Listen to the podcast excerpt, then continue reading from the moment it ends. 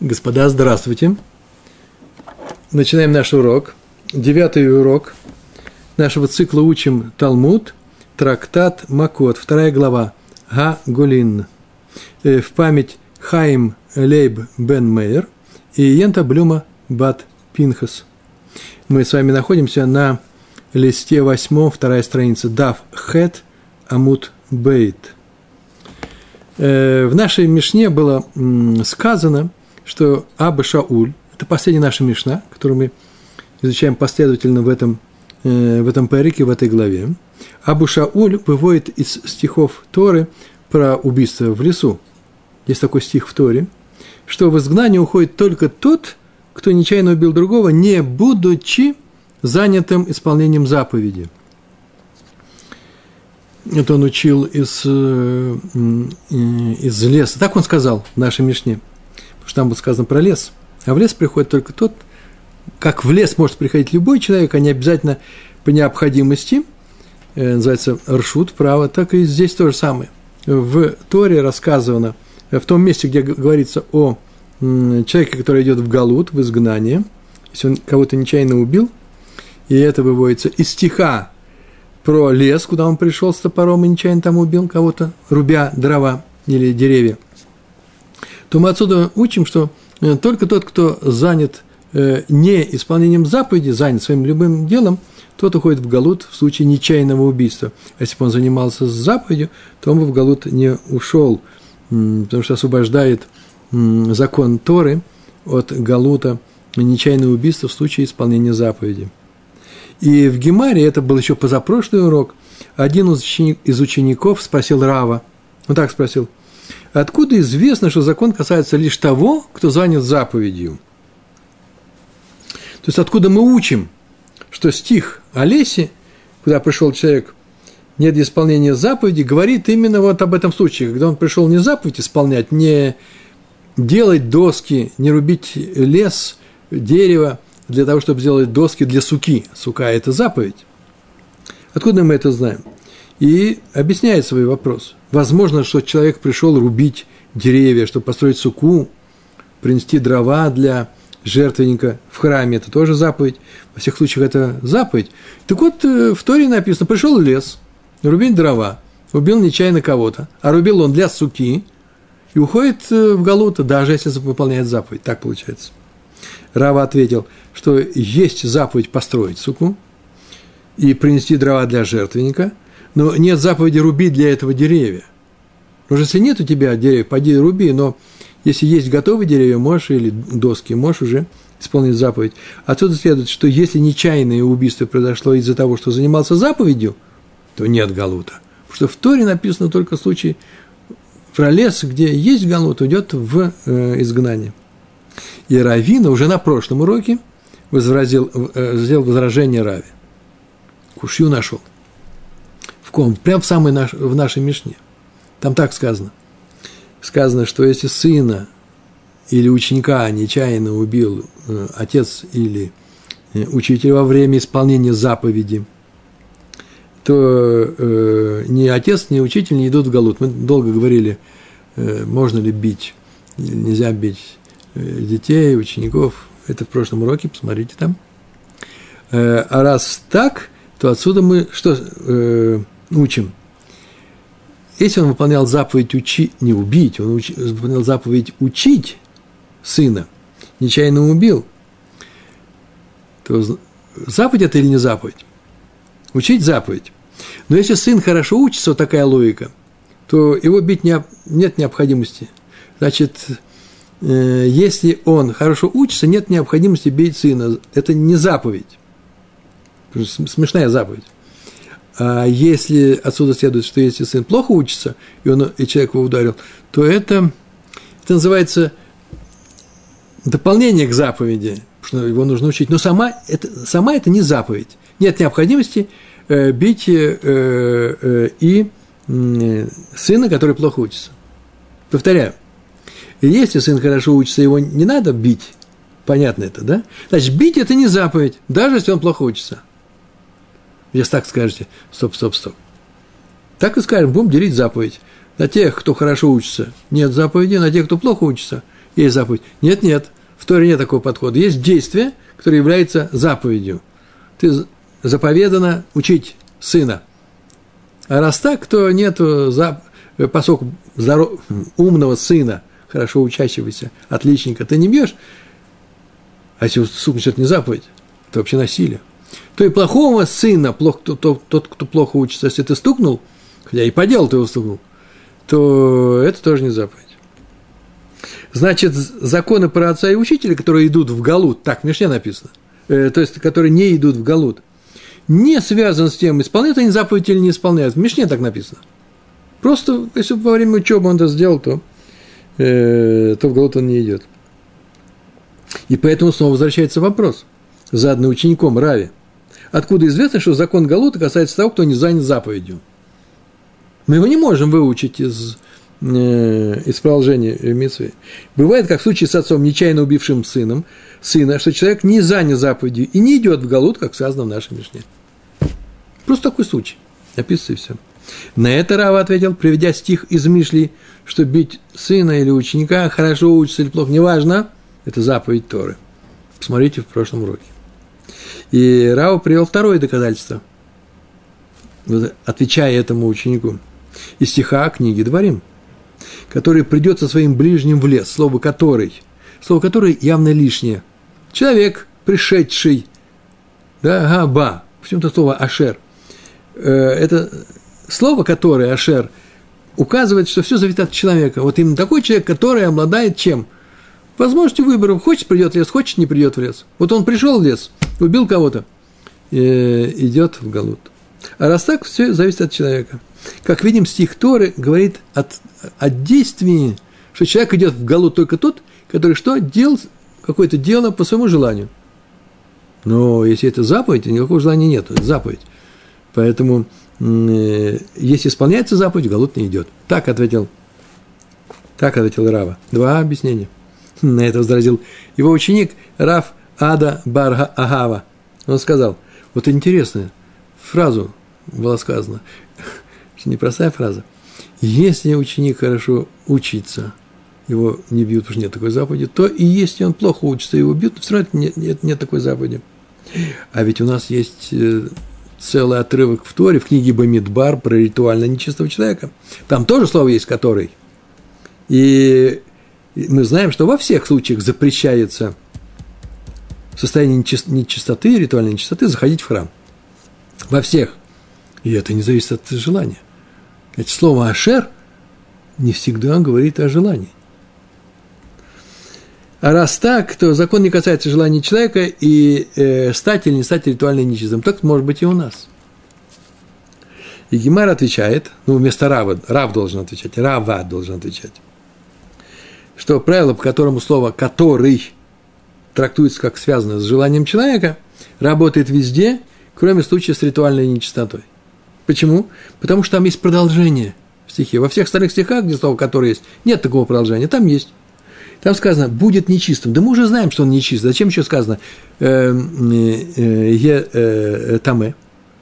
В таме и е. Там так написано. Почему? Они лишние. Из них учим, что правило которое здесь не работает. Правило, которое зависит от желания, не работает в случае э, ритуального нечистого. Во всех случаях работает, и поэтому пришел в лес по своему желанию. Вот только об этом говорит Тора. Не потому, что он пришел исполнять заповедь, а пришел в лес не по своему желанию. А если пришел в лес исполнять, испол, исполнять заповедь, или, например, стукнул ученика, что исполняет заповедь, то в таком случае в Галут не идет. Сама Гемара отвергает такой ответ про, или возражение, да, возражение, э, э, связь с ритуально нечистым – Оказывается, есть барайта. Какой ответ был? Слово «ашер» в данном случае не работает как с трактовкой желания. Почему? Потому что есть продолжение. У нас есть барайта, которое э, продолжение уже использует, поэтому ваш ответ не годится, уважаемый Рава. Что в этой барайте сказано? Там сказано, э, что э, есть лишние слова, будет нечистым и его нечистота на нем, будет нечистым, да, таме, в, в таме, там в этом и в етаме. И второе выражение, его нечистота на нем, э, тумату алав, в оди тумату алав, его чистота на нем, они вообще нужны совсем для других законов. А именно, помните, для того, чтобы включить в это правило, что в храм нельзя приходить ритуально нечистому, вообще никакому ритуально нечистому, даже слабо-слабо ритуально нечистому. Например, двум таким случаям, в двух таких случаях, когда человек все сделал и принял микву, вообще все сделал для того, чтобы очиститься, и теперь ждет, когда закончится этот день, потому что в этот день, когда была ритуальная нечистота, целый день он не может, остался на нем некоторые, некоторые ритуальная нечистота, просто связано с днем. Все, ему не нужно идти, ну, никуда ходить, очищаться, нужно дождаться выхода звезд.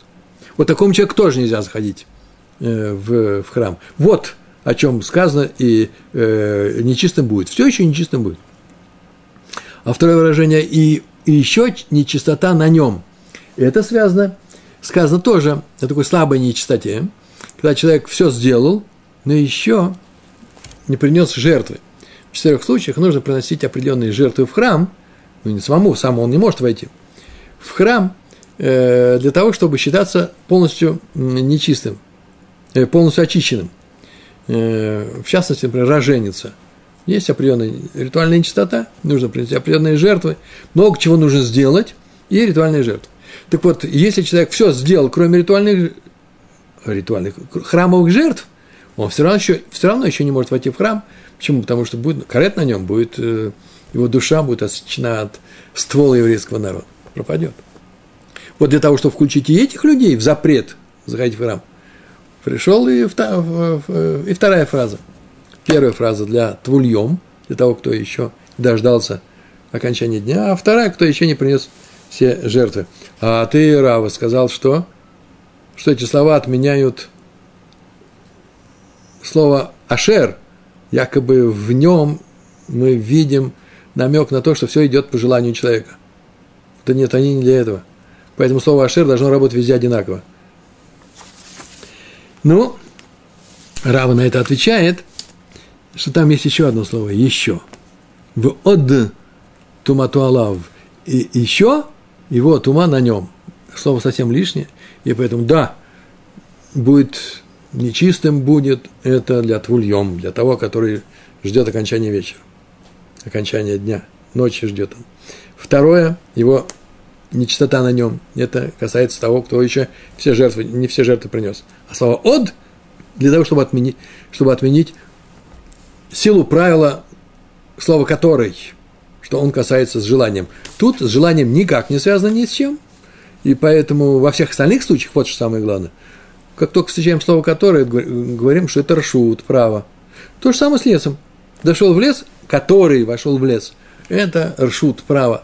И поэтому убил там кого-то своим топором, войдя в лес, и идет в Галут. А если бы выполнял заповедь, в Галут не идет.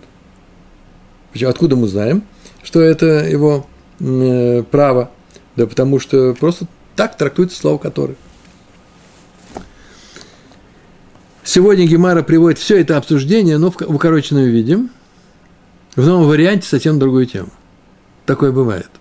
Оказывается, все эти слова, все эти выражения, не все, многие эти слова, выражения и логику использовали совсем на другом уроке. Это такие вот красивые уроки есть в, в Гемаре на эту тему. Давайте начинаем читать.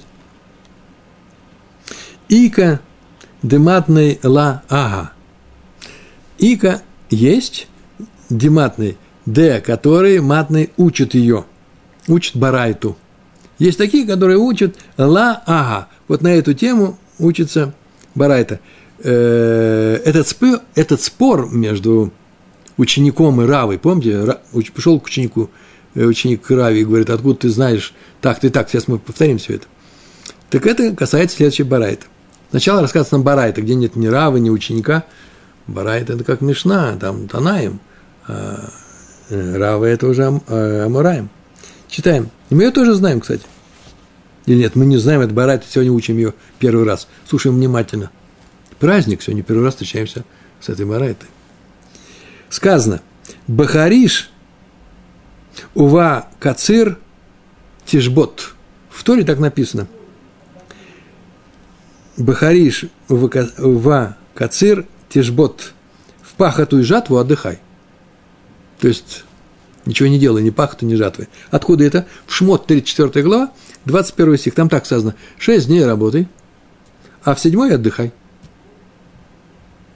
Шесть дней в неделю работай, а в седьмой отдыхай. Что значит отдыхай, тишбот? Уклонись от работы, сафих. И продолжение. В пахоту и жатву отдыхай. Вот интересный стих. Вообще, Тора здесь запрещает все 39 видов работы. 39 видов работы она запрещает, в том числе и пах, то есть жатву. А тут почему-то они особым образом указаны, эти две вещи. Кстати, между прочим, это Барайта пересказывает Мишну в трактате Швид. Первая глава, четвертая Мишна. Но в Барайте есть и некоторые детали, в которых нет в Мишне, и поэтому тут сказано «учит Барайту». Так написано «дематный». На эту тему сказано в, в Барайте и в Мишне, в Швид, сказано, что спорили мудрецы, о чем здесь говорится. Вот посмотрите сами, послушайте. В субботу, то есть в 6 дней можешь работать. Не сказано, пахать можешь, жать. Жать, значит, косить серпом, серпом, руками жать. Можешь работать, а в седьмой день нельзя. Отдыхай. А потом сказано, пахать и э, косить, жать, не вздумай, отдыхай. О чем это сказано? И спорили мудрецы, на какую тему приведены эти слова. Какие слова? Э, Бахариш бах, э, у э, ва кацир тишбот. Раби Акива, там Раби Акива, Раби Ишмаэль. Раби Акива, умер. Раби Акива говорит. Сейчас такая конструкция очень интересная. Вообще-то он, что он сказал? Давайте скажу сначала, что он вообще сказал. Он сказал, что слова про пахту и жатву говорят не, совсем не о субботе. Про субботу уже сказано, все законы запрещены. Но, но по поводу запретов седьмого года. Почему? Потому что о субботе все сказано. А дальше, кстати, говорится в следующем стихе, тут же в Шмот, о том, что э, и э, соблюдай приношение нового урожая пшеницы в нашевод. Там так сказано, э, э, в праздник первенков. Раз тут же прямо говорится, значит, и, этот, и эти слова между субботой и шивот о чем-то говорят. И он говорит, это вообще запрет седьмого года. Седьмой год, и в седьмой день, в седьмой год не, э, нельзя пахать и жать. Вот о чем здесь сказано. Хотя о седьмом годе сказано в других местах Торы, в частности, в книге Ваикра, 25 глава. Сейчас сам Раби Акима в этой Мишне скажет, там сказано уже, о чем же говорится здесь, а вот в какой связи с седьмым годом говорится здесь, а вот в какой связи. Вот сейчас всю конструкцию рассказал. Смотрите, Раби Акива умер. И но царих ломар хариш шельшвиит векацер шельшвиит. Нет необходимости говорить этому стиху, что э, о запрете пахоты, и но царих не обязан, ломар говорить, хариш пашет, в швиит, и кацир шель и жатва, которая идет в, в швиит. Седьмой год. В седьмой год запрещены все, все хозяйственные работы, в частности, и пахота и жатва. И посев, но тут, тут пахота и жатва. Про посев ничего не говорится. Так вот, нет такой необходимости говорить об этом. Шагаре Кварнеемар, потому что это уже сказано там, где говорится вообще о законах седьмого года. Здесь изучается стих из Шмот. И сказано, что уже говорится, что уже сказано в Ваикра. Ваикра идет после Шмот. Ну, сказано, на Тору нужно смотреть целиком. Уже сказано там, где говорится про седьмой год. Где там сказано? Так, так сказано, смотрите. Садха, лотизра, в кармыха, в хармыха. Да, потому что на дагеш уходит. В хармыха, керам, виноградник. Э, ло, тизмор, не обрезай. В седьмой год там так сказано. Свое поле не засевай и свой виноградник не обрезай. Не засеивай, наверное, сказать, да? Отсюда учим все запреты на работы в поле, саду в седьмой год.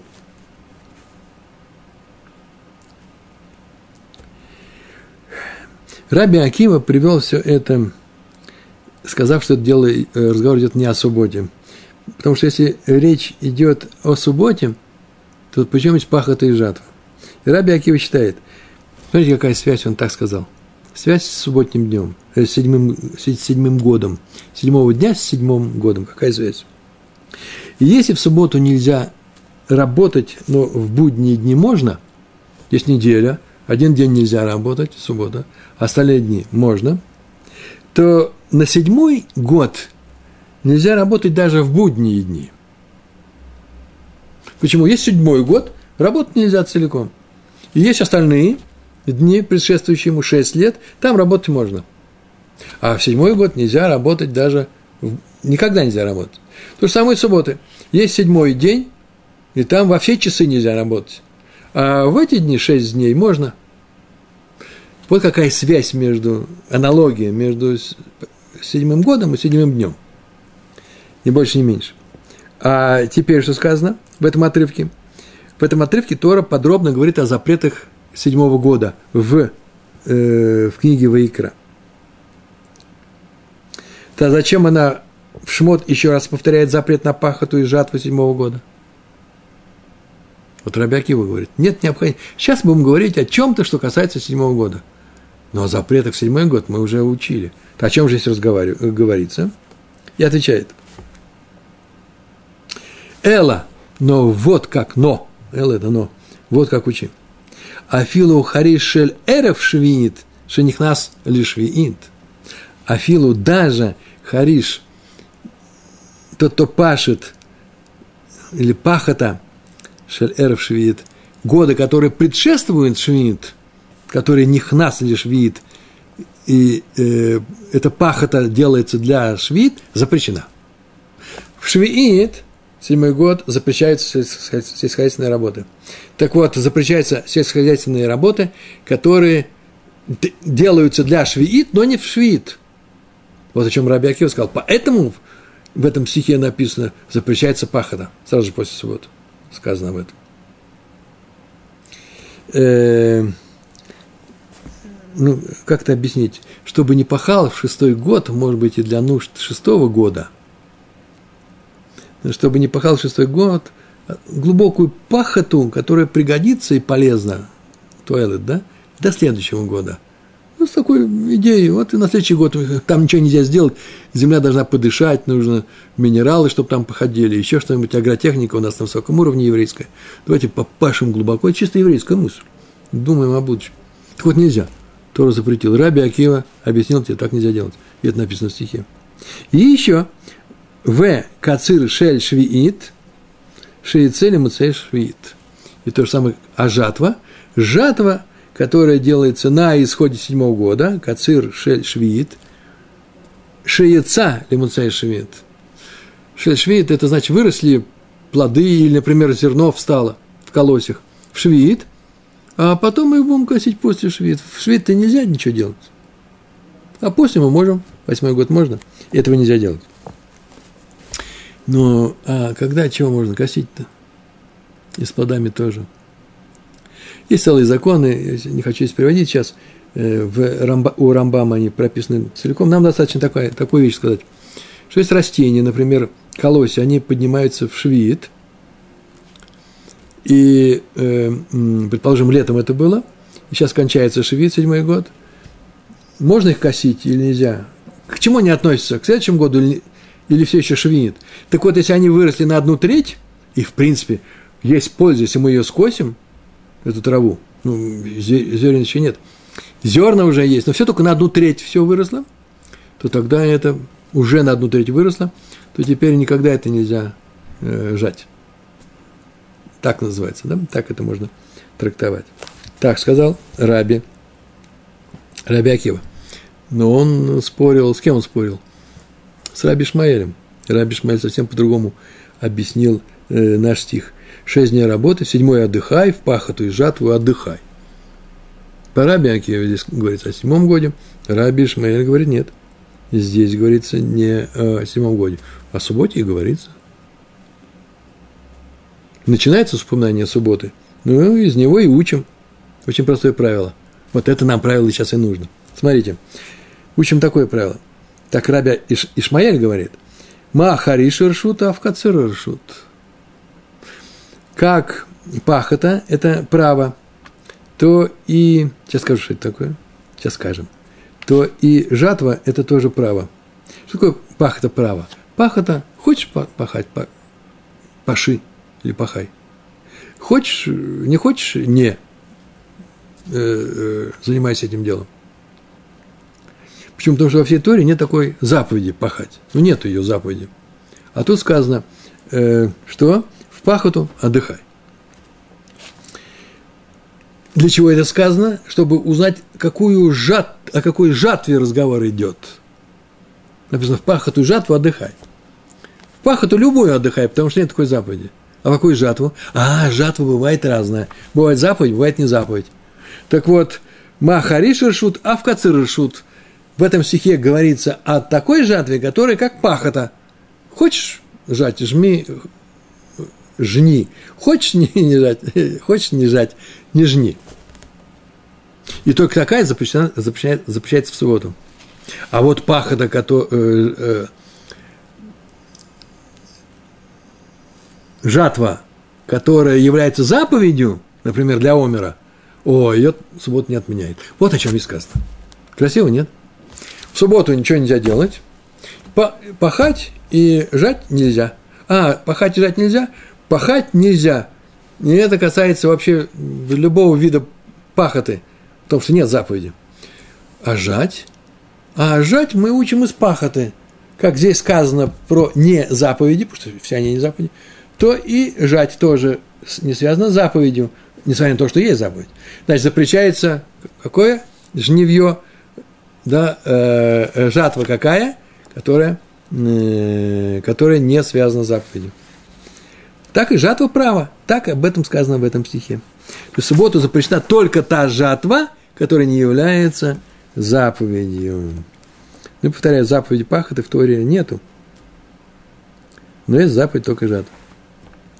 И что он говорится, все, что сейчас рассказал, тут как раз написано, и отца кацирга омер шигу мицва. И отсюда из этого правила, запрета, субботней работы, и отца вышел, кацир а омер, э, жатва омера, шигу мицва, который является заповедью.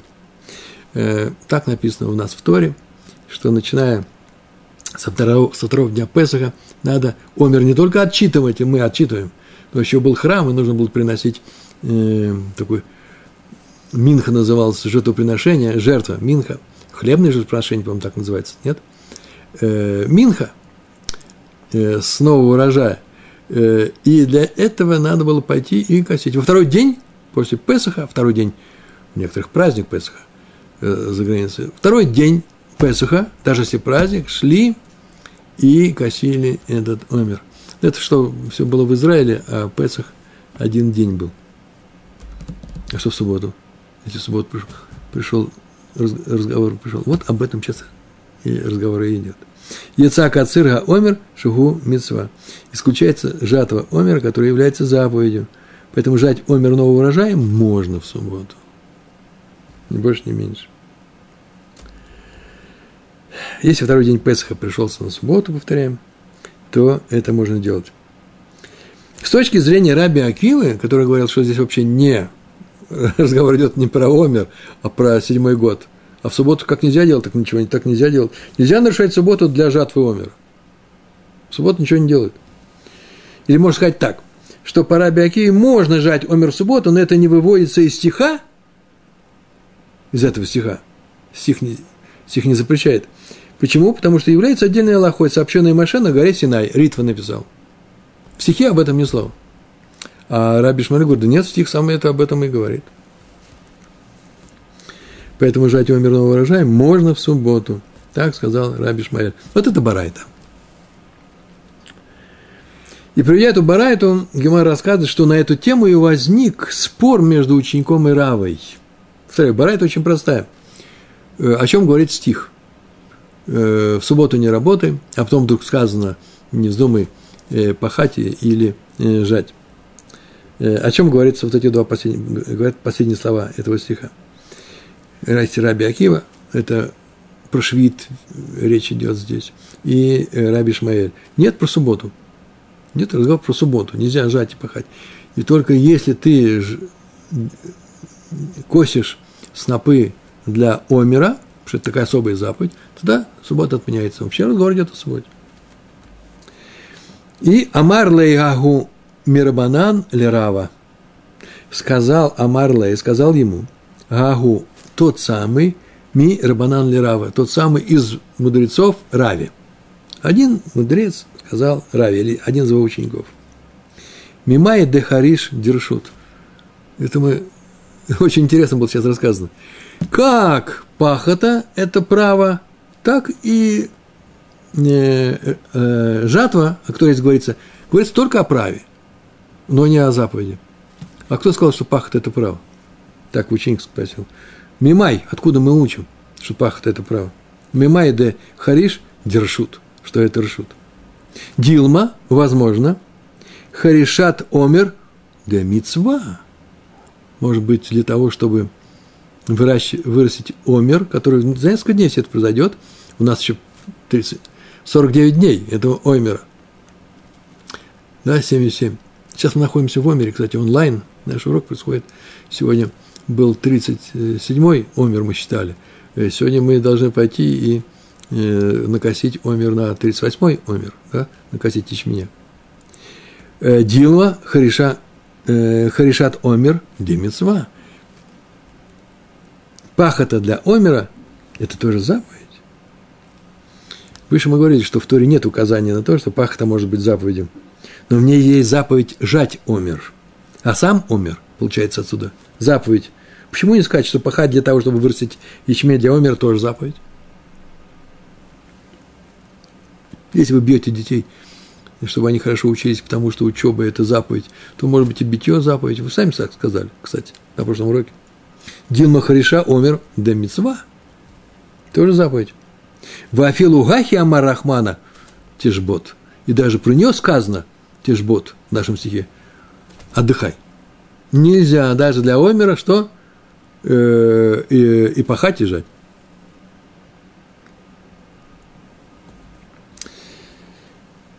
Если пах это тоже заповедь, и стиха ее, тем не менее, запрещает, может быть, жатва Омера в субботу тоже запрещена. Здорово, красиво.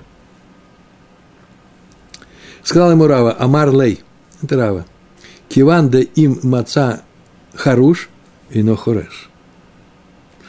Киван де это когда или если, если, если бы человек наш, нашел да им маца, киван де если бы маца нашел, им маца, если нашел харуш, вспаханную, вспаханный участок, вспаханную землю, вспаханное поле – и нохуреш, им не нужно пахать. Достаточно э, здесь э, уже все сделать, с этой, использовать эту землю. И э, лав мицва, киван да им маца харуш и нохуреш, лав мицва, то любая заповедь, любая пахота, никакая не заповедь. Можно использовать то, что есть. Уже если нет, ну, паши, пахай но не так с жатвой, э, с жатвой Омера, потому что сжать его как раз э, заповедь, указанная в Торе. Так написано в Икра. Посмотрите, 23, 23, 23 глава, 10 стих. Там так написано. И будете жать, и будете жать свой омер. Это означает, что даже если уже есть сжатый ячмень, для Омера, ну, сжат накануне, например, вот, вот сжали, все же обязан сжать его уже в установленный день, во второй день Песха, даже если пришел на субботу. И, да? И поскольку в стихе сказано о пахоте, которая право, то там же сказано о жатве, которая право, но не про жатву Омера. И обе эти работы запрещены в субботу. Вывод какой? Но если жатва заповедь, то она отодвигает субботу. Ой, стиха. Это я съехал. Нет, раз прямо тут сейчас нужно так сказать. Рав так ответил. Если нашел пахоту, то пожалуйста, то, э, пользуйся. Получается, что пахота – это не заповедь. И поскольку в стихе сказано о пахоте, которая не заповедь, а право, то и, тут говорится и о жатве, которая право. Обе эти работы запрещены в субботу, когда они право. Но если заповедь, то не, э, э, нет запрета. Можно нарушить субботу. Так он ответил. Так что твои предположения о том, что пахота это право, не проходит. Ну, все, хорошо, закончил. Вообще урок, наверное, закончился. И вдруг приходит Равин и говорит, стоп, стоп, подождите. Не вздумайте выключать камеру, продолжаем наш урок. Почему? Потому что есть еще возражение. Это объяснение не проходит. Почему? И Теви Равина Лирава. Нашел Равина на слова Равы противоречие из нашей Мишны. Какой Мишны? Вот то, что мы и проходили. Ничего сейчас не получится, все развалится. Послушайте. Яца исправила, помните, там было так сказано, пошел в лес, рубил дрова, убил человека, идет в голод. Вот идет в голод, из этого правила выходит, как Мишна так говорит, тот, кто что сделал? Отец, учитель и посланец суда. Яца Гаав Гамака Эдбно, исключая отца, ударившего своего сына, когда он учил Торе, и нечаянно убившего. Вагараф Аруде Эт Талмидо, а также исключая учителя, который наказывает своего ученика и нечаянного убившего. Вешалих Бедин и судебного исполнителя, который, наказывая ударами, по одному из объяснений, пал, не палкой считается, а ремнем, 39 ударов, э, нечаянно его убил. Ну, или сильно ударил, или больше, чем положено было. Ну, по крайней мере, заповедь исполнял. Ошибся, ошибся. Что с ним сделать, это отдельная история. Но в голод ему идти не нужно. Это исключается. И спросил Равина, вы амай, почему они исключаются? На каком основании они исключаются? Как ты сейчас сказал? Лейма, скажем, как ты сейчас сказал, исходя из твоих слов. Киванда илу гамир лав мицва. Если бы, если бы сын и ученик Киванда илу, если бы они были, гамир или он был, гамир учится, хорошо учится, лав мицва, то нет его мицвы его убить. Сейчас сказано, что он не идет в голод, да, тот, кто ударил этого ученика. Гашта нами лав мицва. То и теперь, когда он плохо учится, тоже не заповеди. Ты так сказал, Рава? Сказал. Ты сказал, что если есть спаханная земля, можно на ней вырастить ячмень, и не надо пахать новую пахоту. Так и сын. Если есть вариант с хорошим сыном, для которого нет заповеди его бить, то и бить плохого сына нет такой заповеди. Однако откуда известно, что отец, нечаянно убивший сына, не уходит в голод, потому что выполнял заповедь? То есть вообще-то известно это. А раз так, то пахота для умера тоже заповедь. Как с сыном, несмотря на то, что бьют только плохого, а хорошего нет, ударил и не идет в голод, то здесь пахота для умера именно заповедь. А раз заповедь, то что? Э, если стих, тем не менее, запрещает такую пахоту в субботу, то и жатва омер, вот важно, тоже запрещена в субботу. Вот какой красивый урок. Рава, Рава отвечает. Тут не написано, что Рава отвечает. Гемар отвечает вместо Рава, но Рав мог бы ответить. А там афальгав дигамер нами митсва коавид. Там, в случае отца и сына, даже если последний хорошо учится, а там афальгав, там, несмотря на то, что гамир хорошо учится, нами митсва, то же самое, все равно митсва, каавид он исполняет. Даже если хорошо учится, все равно исполняет заповедь, когда его бьет.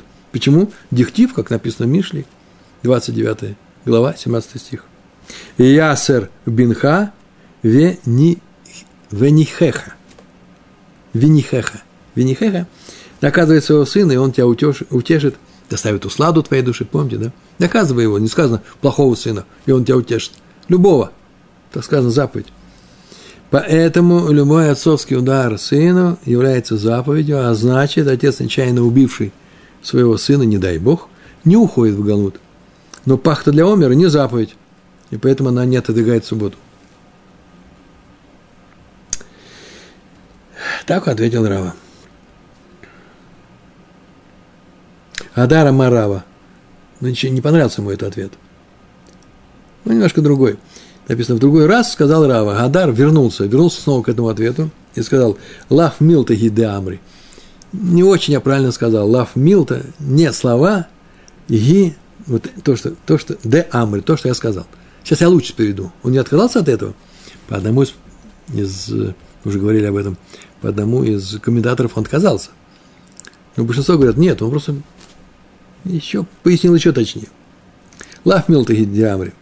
И объясняет. Кцера Думья Дахариша. Там что было сказано? Кцера идет после Хариша, да? Паха, от пахоты и жатвы уклонись. Так вот, жатва уподоблена пахоте. Ма Хариша, Ма Хариша, маца хороший, но хореш. Как с жатвой, если нашел, то есть с жатвой, как с пахотой, если нашел вспаханную, то не надо пахать. А в кацира нами, маца кацура и но кацер. Так и с жатвой. Нашел сжатый ячмень, не, не надо жать другой. Они приравнены здесь. Четко и красиво сказано об этом, да?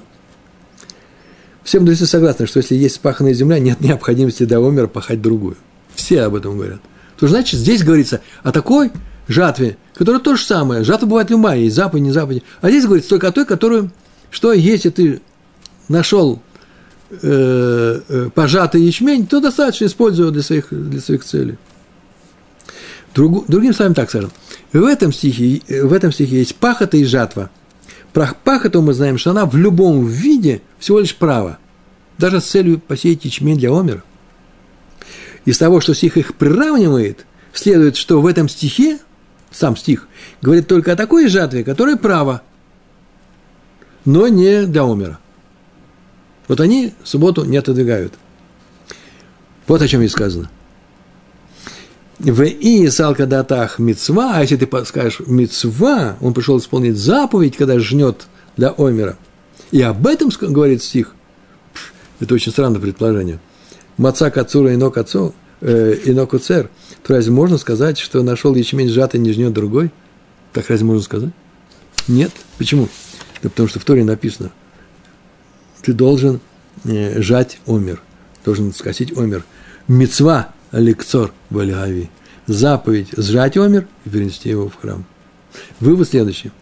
Стих наш говорит о жатве, подобной пахоте, только о такой жатве, которая, пахота, которая всего лишь право, но не заповедь. Вот такая жатва запрещена в субботу. Но стих не говорит о случае, когда жать надо для омера, то есть это заповедь. В таком случае даже для омера, даже если уже сжатый, уже нашел, уже есть уже ячмень сжатый, и который годится для омера, надо все равно в установленный день сжать новый. И для этого следует нарушить даже субботу. Вот он ответил на все вопросы. А теперь возьмем, посмотрим таблицу нашу. Э, повторяем, сейчас мы, таблица это очень простая. Э, сейчас вы ее увидите на своих экранах с Божьей помощью. И видно уже, да? Спасибо. Э, шесть дней работы, седьмой отдыхай. В пахоту и жатву отдыхай. Два, две части одного предложения. И есть мнение Раби Акивы, как объяснить этот стих, и Раби Шмаэля, как объяснить этот стих. У нас есть две колонки, э, два столбика, о чем говорится во второй части стиха. А потом, зачем это сообщается, что нового нам сообщается. Раби Акива сказал, что речь идет о запрете пахать и сжать, ну, в связи с седьмым годом. Что-то связано с седьмым годом, швид. Зачем сообщается? а затем, чтобы сообщить нам, что запрет касается того года, который предшествует швид, и года, который следует за швид.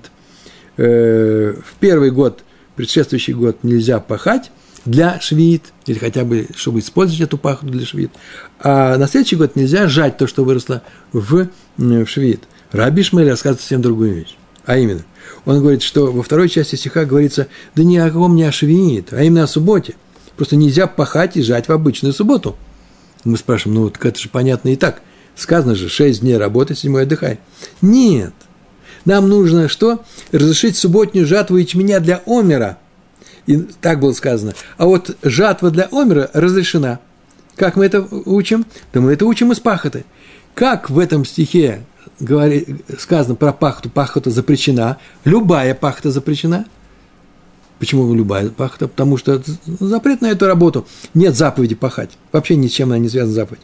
То и жатва такая же, как пахота. И царя, несмотря на то, что есть иногда заповедь жать, все равно здесь говорится только э, э, о праве. А поэтому, если это не право, а м, заповедь, например, субботняя жатва ячменя для омера, то ее нужно разрешить.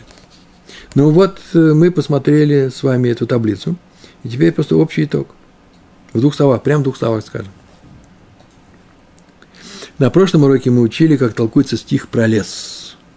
Куда пришел человек с топором. Не вот взял вот и убил другого человека нечаянно, уходит в Галут. Мы так учили, как лес – это место, куда э, у всех есть право зайти. Так и убийца, который идет в Галут, занят личным делом, правом, а не заповедью. Но если убил, исполняя заповедь, не идет в Галут. В двух словах прошлый урок. Там еще было второе объяснение. Слово «ашер» указывает на то, что все связано с желанием человека. Хочет – придет, хочет – не придет. Но учится то же самое. Он по своему желанию пришел, а нет для исполнения в лес, а нет для исполнения заповеди. Если бы он пришел в лес для исполнения заповеди, то в Галут не пошел бы, как и учитель, убивший ученика нечаянно, исполняя заповедь преподавания. А на этом уроке что мы учили?